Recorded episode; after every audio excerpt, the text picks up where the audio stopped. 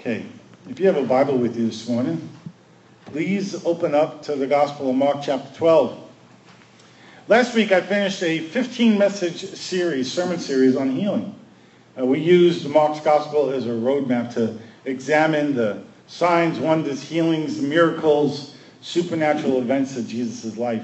You can find that entire series online, the church website. It's all free if you're interested. Um, today I'm going to begin a new uh, sermon series on our church's ethos and values. Um, but let's begin with Scripture. Uh, Mark chapter 12, verses 28 to 34. Please follow along as I read beginning at verse 28.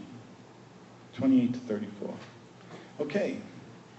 One of the teachers of the law came and heard them debating. Noticing that Jesus had given them a good answer, he asked them, Of all the commandments, which is the most important? The most important one, answered Jesus, is this Hear, O Israel, the Lord our God, the Lord is one. Love the Lord your God with all your heart, with all your soul, with all your mind, and with all your strength. The second is this love your neighbor as yourself. There is no commandment greater than these. Well said, teacher, the man replied. You are right in saying that God is one and there is no other but him. To love him with all your heart and with all your understanding, with all your strength. And to love your neighbor as yourself is more important than all burnt offerings and sacrifices. Excuse me. When Jesus saw that he had answered wisely, he said to him, said to him, You are not far from the kingdom of God. And from then on, no one dared ask him any more questions. Keep a finger there. I'm going to work my way back to those verses. So I want to talk about our church's ethos and values. What's an ethos? Most of us grasp, easily understand the uh, meaning behind, intent behind the term values, but maybe some of us are less familiar with the term ethos. I researched a variety of definitions for ethos, and I like best the one from Collins English Dictionary. It's concise, it's clear for my purposes, and it says this An ethos is the distinctive characteristic, spirit, and attitude of a people, a culture, and an era. For us, the Charlottetown Vineyard, our ethos communicates our collective distinctives, that which defines our group characteristics, our spirit, our attitude toward one another and the world around us. So, what is our ethos, our personal ethos and values? Well, if you look at the um, church's website on our About page, About Us page, uh, there's a link, a, section titled Ethos and Values. And this is what it says on that page. Our ethos, four, four things to our ethos. First is passion. We're a passionate people. We love God, people, and life passionately. The second is freedom. It is for freedom that Christ has set us free. We're exploring the fullness of that freedom and living it out as best we can. The third is spirit. We're not content to live an intellectual and academic faith only. We want to live a supernatural life in the power of the Holy Spirit. We want to know God personally, intimately, and experientially. And the fourth uh, part of our ethos is destiny. We want to fulfill our God given destiny and help others do the same. And then there are also four parts to values that we have. First is worship, worship that touches the heart of God and inspires his people. Um, worship is my highest personal value. Matter of fact, I think that when we come together as a group, there's no more important thing that we do than that we worship God. I think preaching the word is great. It doesn't compare to actually being in the presence of God and worshiping him. Worship is absolutely number one. I remember sitting down with somebody, a pastor at church once, and this church member was not all that happy with me. And, and looked at me and said, What do you want from church, Tom? I said, I want the presence of God. I want the presence of God. He did this. Oh, dude, it's all about God. How could you be upset about wanting the presence of God? Nothing I found gets us more connected to God's manifest presence than when we worship him. It's my number one value. The second is the word. It's our standard, it's inerrant, and it's divinely inspired. Third is relationships. friendships that are authentic, gracious, loving, and trustworthy. And the fourth, reaching out, giving what we've got to who we can, no strings attached. So over the next few weeks, um, what I'm going to do is I'm going to talk about each one of these, each, each of these eight items that make up our ethos and values. I don't think I've done that since I've been here. It's four years now. And so today I'm going to begin the series speaking about passion. So back to Mark chapter 12, the verses I just read. So here we see in Mark's gospel, again, Jesus is, is contending uh, with the, the Pharisees. They're, they're, he's out in the public square and they're peppering him with questions. They're, they're debating him. They're testing him. And one of the teachers of the law, the text tells us, noticed that Jesus was giving good answers. And so he decided to ask a question of his own. And it was a pretty good question at that. And he says to Jesus, he asks this, of all the commandments, which is the most important? Really good question. Jesus gives an outstanding answer in verses 29 to 31. The most important one, answered Jesus, is this Hear, O Israel, the Lord our God, the Lord is one. Love the Lord your God with all your heart, all your soul, all your mind, and with all your strength. The second is this love your neighbor as yourselves. There's no commandment greater than these. So he tells us to love the Lord your God. The word love used here in this text, it is the verb form of the word agape. Now, agape love is not a friendly love or a brotherly affection. Greek has a different word for that. Agape love is not romantic or sexual love. They have another term for that. Agape love involves faithfulness, commitment, and an act of the will. It is distinguished from other types of love by its lofty moral nature and its very strong character. Agape love, I think, is best described in 1 Corinthians 13. It describes the love that God has for us and the love which we're to have in loving back, loving God back. It's the gold standard of love. It's the highest love there is. So we're to love God with the highest and best love that exists. The sentence continues Love the Lord your God with all. I looked up all in the original Greek. You know what all means? All means all. It means all. all. Love God with all. Not just part. It means all and whole. Love him completely. Love God with 100%. Hold nothing back. Leave nothing in reserve. Love him with all. And then he goes on and qualifies that all, or defines the all. Love the God, love the Lord your God with all your heart. The Greek word there is cardia, and it means spirit. Love him with all your spirit. You know we're tripart beings, right? Body, soul, and spirit. Love him with all your spirit, the seat and the center of your spiritual life. Love God spiritually, or love God in the spirit. Love God with all your soul. The word here is psyche or suke.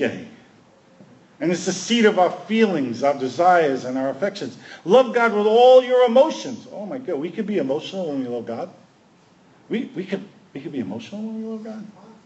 We can get excited when we love God. We can, we can love him in an undignified way. right? You know that, that song is, is speaking about when David danced before the Lord, right? And he, he danced wildly and like a crazy man out in public in just his underwear. And he got back into the house and, and his wife really let him have it. You're dancing like that in front of all these servant girls. And he told her this, I will be even more undignified than this. Wouldn't it be nice to have a church full of people that would give a rip about what other people think? That we just love God with all we got?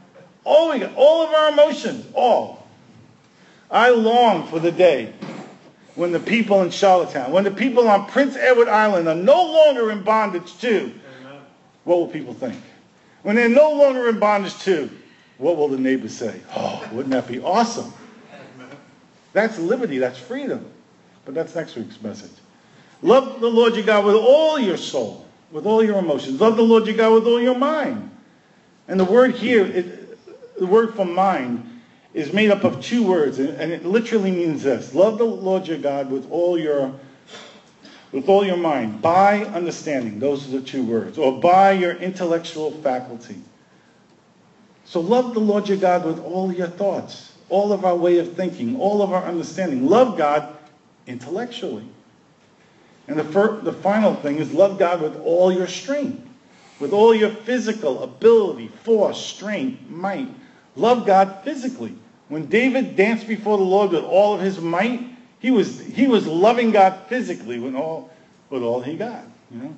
When some people come out from behind the keyboard and, and dance around while they're worshiping, that's loving God with the. I've told you guys stories before. We had a church in Washington, and sometimes during worship on Sunday morning up front here was like a mosh pit. These people were completely out of control. They would dance like crazy. Sometimes the worship leaders would leave the stage and join the dancers. We had side doors that, that like we had these big glass doors out here. Well, they were right connected to our sanctuary. The side doors would be open in the summertime, and the kids would dance. They would be dancing so wild and crazy in the presence of God during worship. They'd go dancing out into the streets. They would twirl out into the streets. I loved it. There was a bar across the street. They'd come out and dance with the kids. They they come out of the bar. We came out of church. They danced together. That sounds like God to me. That's a good thing. They were loving the Lord their God with all their strength, with all their physical capability. So according to Jesus, this isn't just a suggestion. This isn't a good idea. This isn't something, this isn't a box to check off on your list. Jesus said the most important thing. He was asked what was most important. He said this is the most important. To love the Lord your God with the highest quality of love and to love him with your all, wholly and completely, with everything you've got. And that would do it spiritually, emotionally, intellectually, and physically. Now, to me, that sounds like a pretty comprehensive definition of loving with all you got. That's pretty comprehensive. Another way of saying that, I think that says love God passionately. That sounds like passion to me. If you're holding nothing back, if you're not giving him a portion, if you're giving him the whole portion, if it's not 10% or 25% or 85%, if it's 100%, that's a passionate kind of If you're loving him with all your emotions, that's a passionate love. If you're loving him with all you got physically, that's a passionate love. I think another way of saying this verse is the most important thing, according to Jesus, is that we love God passionately with our whole being, with the full essence of who we are as a person. So I believe Jesus is telling us to love God and to love people and to do it passionately. That is the most important thing we do. I want to be a man, personally. I want to be a man who loves God and loves people passionately. I want to be, I want to love God and I want to love people extravagantly. Much more than what seems prudent or wise or respectable or expected. If you love somebody 100%, if you love passionately God or people, to the world, that's going to look foolish sometimes. It's going to look ridiculous sometimes. It's going to look fanatical sometimes. I don't really care. That's what I want. I want to do what Jesus said to do. I want to do the thing that Jesus says is the most important thing to do. I want to love with my all. If you love with your all, are you going to get hurt? Oh man, you're going to get hurt. But love anyway. If you don't love with your all, you're going to get hurt? Sure, you're going to get hurt. Love with your all anyway. It's the better portion. And so that's not only what I want for me, that's what I want for us. That's what I want for the Charlottetown Vineyard. I want us to be a passionate people, a community that loves God, that loves people, and that loves life passionately. Now, passion is so significant to me personally that I had the Hebrew equivalent of the word tattoo on my, my left forearm. That's the Hebrew word kana. And it means passion or zeal. It's from Psalm 69.9 and John 2.17 where they spoke of Jesus and they said, Zeal for your house will consume me. Kana means God's passionate love for man and man's passionate love for God. Now, you know, passion, it's socially acceptable in some parts of our culture. Sports, for example. Anybody here ever been to a hockey game? I don't care what level hockey game. Could be six-year-olds playing, right? People get pretty passionate watching hockey games, right? I grew up, you know, football fan. The Giants are playing the Bears at 2 o'clock today. I tell you what, I'm going to be pretty passionate watching that game. If my team's doing well, I'll be passionately happy. If they're not doing well, I will be passionately unhappy. right, babe? So, I mean, so in some parts of our culture, you can you can scream and yell, you can jump up and down, you can paint your body your team's colors, and walk around a stadium with 50,000 people. Nobody has any problem with that. But if you do that in church, it seems weird. Why is that? Why is it okay for us to passionately be demonstrative about our team, but somehow it seems um, inappropriate to be passionately demonstrative about the God who gave his life for us and who loves us like crazy? I don't know. There seems to be a disconnect there. And it seems to be a disconnect from Jesus' word about loving God with our all. Why is that? I'm not fully sure why, but I'd like to see a change. I'd like to see people as excited about worshiping God as they are about their sports team. I think that's a reasonable expectation. I think something needs to change in our culture, in our understanding that says that's okay. And so, you know, I want to make space for that. So I want to encourage people. I want to encourage the passionate and the demonstrative people. Or the last thing I want to do is shut them down. Now, it's not that I, anyone should be forced to, be, to express themselves in the same way. That's not what I'm saying. That would, that would defeat the purpose. But neither should, be, should people be prevented from expressing, expressing their passionate love for God. I don't want to force anybody to dance, but I don't want to tell anybody they can't. I don't want to force anybody to shout, but I don't want to stop anybody from shouting. Right? Shouldn't, shouldn't both be equally as acceptable? The church we were in in Washington, uh, uh, I'll use that as an example again, is a vineyard church, and people dress there like we dress here, right? Sundays they got blue jeans on, and, you know, hopefully a clean, nice shirt. Nadine checks me before I leave the house. And, and uh, I remember having a guest speaker once. He said, when I'm in a vineyard church, I always tell the pastor he's the worst dressed person in the room, you know, ragged jeans, flip-flops. And so, yeah, we were really casual. And a friend of mine, Mike, comes in the church one Sunday morning, three-piece suit, tie, shine shoes, you know. He's looking dapper. I'm like, Mike, got a funeral at church today? Oh, you got to go to a wedding? I didn't know what was up. He's like, he says, I'm free enough that I can wear my suit. I said, dude, good for you. That's what I want. I want people free enough to wear flip-flops or a three-piece suit and a tie. Yeah. Right? I want people who are free enough to dance or to shout or twirl or do cart. I've had people do cartwheels in the middle of a service, right across the front. As part of their passionate expression of worship for God. Yeah. All good. I don't want to stop that. And I don't want to tell everybody, this is the cartwheel church. Everybody line up. And now we're going to go do cartwheels. But it should be okay if people get excited about God, if they're passionate about God. Somehow, throughout the ages, we've got driven into our minds that being passionate about God was somehow unacceptable. I don't buy it. Now, there is an old Japanese proverb that says the nail that sticks up gets hammered. Right? So there are some here who've paid a huge price for demonstratively expressing their passionate love for God. Our church as a whole has paid a price because I refused to suppress that passion. It's been costly, but I think it's been worth it. And I need to let you know, I'd do it all over again. I'd make the same choice again. And I will make that choice. Thanks, thanks, bud. I will make that choice again and again and again. So passion, godly passion, has a place in all of our lives. I think a good metaphor for passion is fire.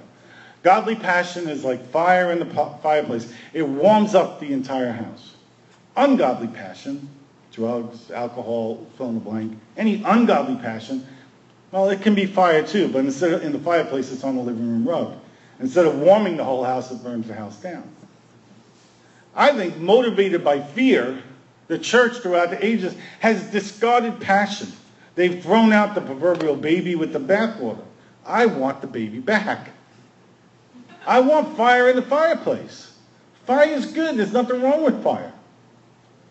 I want to see the fullness of godly passion return to the church. People should get excited about their God. He's amazing. Yeah. He's incredible. I want to lead a people that love God passionately. that love God with all they got.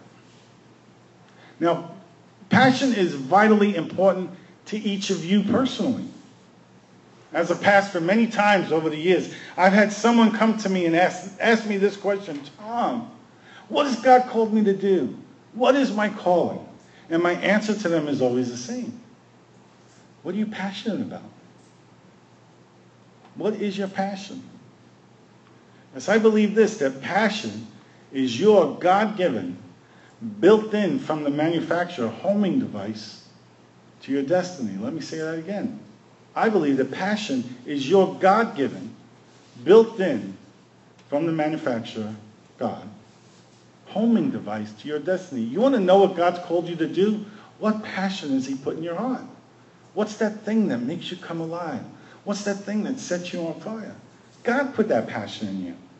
Why? So that you'd know which way to go. He wants us to do and be what we love. He wants us to do those things that bring us life, those things that make us come alive. Right? If somebody, I, I did this with my kids. I, I, I raised them this way. What's your passion? I told them if you could find that thing that you're passionate about and do it the rest of your life, it won't even feel like work. It'll be fun. Why do, why do people have hobbies? Right?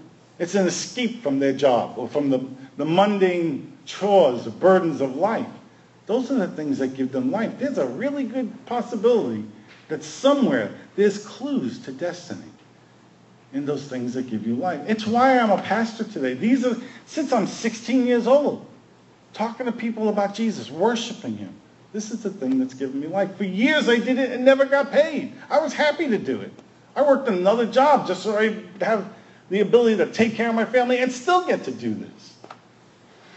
So 30 years later, we're still doing it, baby. Listen to me. Hunger fuels passion, and passion points to destiny. Hunger fuels passion, and passion points to destiny. What are you hungry for? Like I said, I raised my kids this way.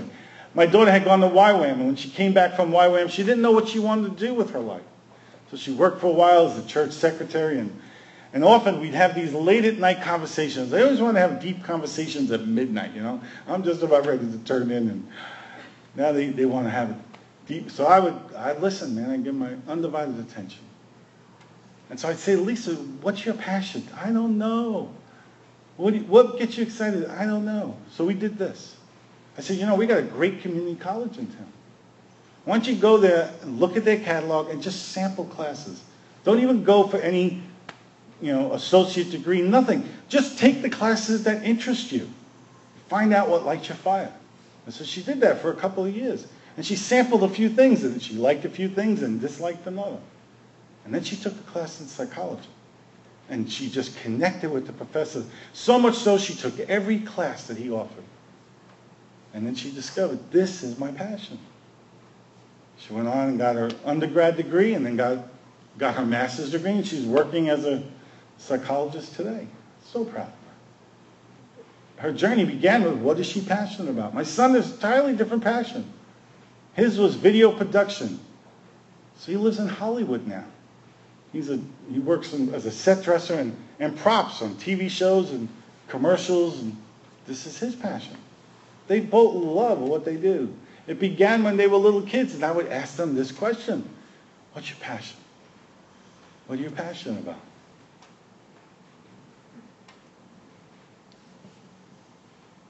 And it's how I've tried to live my life. I love pastoring people. I love training and equipping people, helping them reach their destiny. I've had a chance to, to mentor young people over the years so many times. I love doing it. Angie's going to preach again next week. We worked, we, we worked a couple of times now getting that second message right. I live for moments like that. When somebody's got a passion for this, they've never done it before, I can help them get from here to that. That's my passion. Help people do what they're trained and equipped to do. I love the supernatural. I love the manifest presence of God in our midst. And I love worship. Man, I could have, just, we I told Angie after the set this morning, they, they were, we could have just done the two songs and done them over and over and over again, you know. His banner over me and and uh, what was the last one? King of My Heart. We just we could have parked on those two, and I could have stayed on. Yeah, for 45 minutes each. Uh, we might have been in a room by ourselves, but I would have had a blast. I would have loved that, you know. Love the worship. Doesn't it show? I got to tell you, as your pastor, the last thing I want to do is manage your behavior. Somewhere along the line, pastors got the idea that it was our job to be sin managers, and we're to manage what's right and what's wrong in your life. I don't want that job. I never signed up for, job, for that job. What I want to do is stoke your passion. I want to help you fall madly and passionately in love with God and stoke your passion. You manage your own behavior. I can barely take care of me. How's that sound? So I collect quotes. I've collected lots of quotes over the years. I've got about 325 pages of quotes at home. And not surprisingly, some of those quotes are on passion. I just want to share with you some of my favorite quotes that I've found on passion over the years. E.M. Forster said this One person with passion is better than 40, 40 people merely interested. Oh, that's the truth.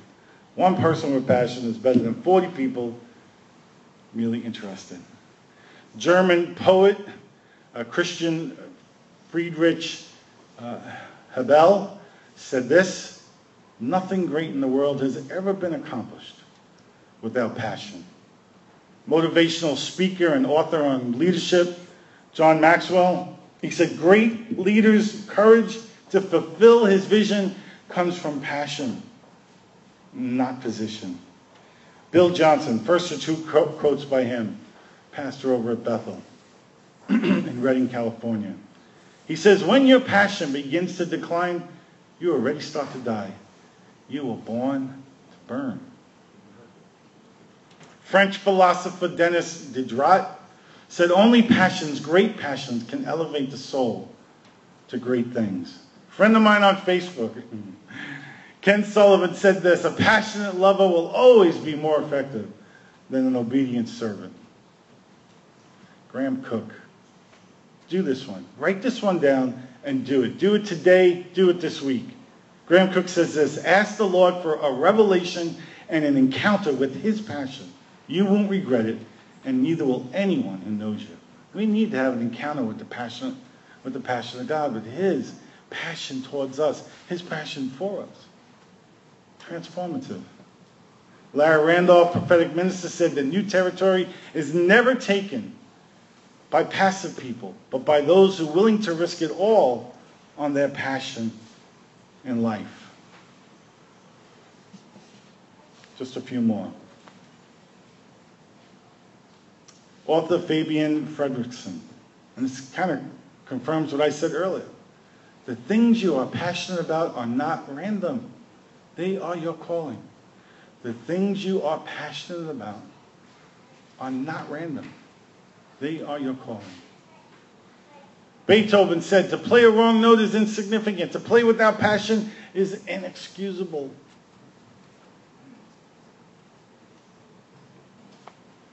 Second quote by Bill Johnson. Christianity was never meant to be known for its forms. It was meant to be known by its passion. Never celebrate form. Celebrate life. Heidi Baker. She doesn't mess around. If ministry is not about compassion and, passion, and passion, let it die. If ministry is not about compassion and passion, then let it die. And novelist D.H. Lawrence says this Be still when you have nothing to say. But when genuine passion moves you Say what you've got to say. Say it hot. say what you've got to say and say it hot. I, I should give that to any young preacher. Write that one down, Angie. You got something to say, girl? Say it hot. So you might be sitting there this morning and saying to yourself, Tom, you don't understand. I'm too old. It's too late. My time has passed. Well, to that I say no. Of course it's not too late. It's never too late to reach our destiny. Yeah. Jack Nicklaus became the oldest man to win the Masters, 46 years old.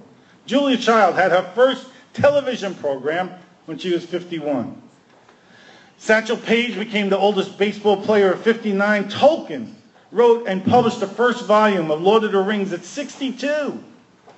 That work carries on to this day. Who knows Laura Ingalls Wilder from Little House on the Prairie? Now she was that she began that famously, wildly famous book series. She was 65 when she wrote that. 65 years old. It is not too late to fulfill your destiny. And who knows how far reaching the impact could be. The three top candidates for President of the United States this past election Trump was 70, Clinton was 69, Sanders was 75. Not too late to reach your destiny. John Glenn, at 77, was the oldest man to go into space. Moses was called to be a deliverer at 80. Caleb was 85 when he entered the land God had promised to him. Nola Ochs, the oldest woman to ever get a college diploma, 95 years old. Abraham was 100 when Isaac was born to him, the child of promise. It is not too late for you. I don't care how old you are. I tell you today as your, passion, as your pastor, dream God-sized dreams. Why waste this life on anything else? You know what a God-sized dream is? It's a dream that requires God to fulfill it. It's a dream you can't do by yourself. A God-sized dream for the Charlottetown Vineyard is this. We, we gather all of our collective resources, all of our time, all our energy, all our money, and we put it in a pile. That's not big enough. That's not a God-sized dream. That's a man-sized dream. The God-sized dream is that you do that and you still need God to accomplish what he's called us to do. I tell you today, dream. Dream again. I prophesy to you in the name of the in the name of Jesus. Dream again. Let those dreams come alive. There's stuff people here have buried since their childhood. It is time. The rise from the dead, those dreams need to come back. It's not too late. It is not too late. So I ask you today, what is your passion? What are you passionate about? What is your God given homing device to your destiny? Every quest, every adventure comes at a cost. And whatever that cost is, your personal destiny is well worth it. Never settle for the boring or the comfortable. Don't settle for what's safe or socially acceptable. Why should other people decide your destiny? Why should other people get to decide what it is that God's called you to do? What does he have his finger on? What does he let, lit a flame? What does he put on fire? Life awaits you. Passion beckons you today. And so I say to you, go. Run. Trembling if you must, but go. Because you were made for this. Guys, you were made for this. Live a passionate life. Maybe you're sitting there today and you're thinking, my passion's gone out. Is there an ember? Is there something, even a small spark? Little is much in the, in the hands of God. Even a mustard worth. Let's pray. Oh God. Oh God, I pray for my friends today. Give us passion, oh God. Lord, I pray that you would light us on fire. Light us on fire, Lord, and let the world watch us burn. Make of us a people who love you with our all, all our heart, all our soul, all our mind, all of our strength, Lord. Make of us a people that truly do know how to passionately love you spiritually and emotionally and intellectually and with our whole bodies. Lord, I pray that worship at the Charlottetown Vineyard would become a full contact sport. Let it be so. Give us aerobic worship. I pray that people would lose weight after they worshiped at the Charlottetown Vineyard. That they sweat so much they need a shower after church on Sunday morning. Make it so, God. There got to be at least one church on this island that's willing to do that. Let it be us. Yeah. Why not? Yeah. And Lord, let it be you. Let it be you that sparks it in people. Like you inspired David to dance, Lord, inspire us to worship you with everything we got. I pray, Lord, that we passionately love you and one another and the world around us, just as you've loved us. Oh, God, make us a passionate people. Do it, Lord. Thank you, Lord.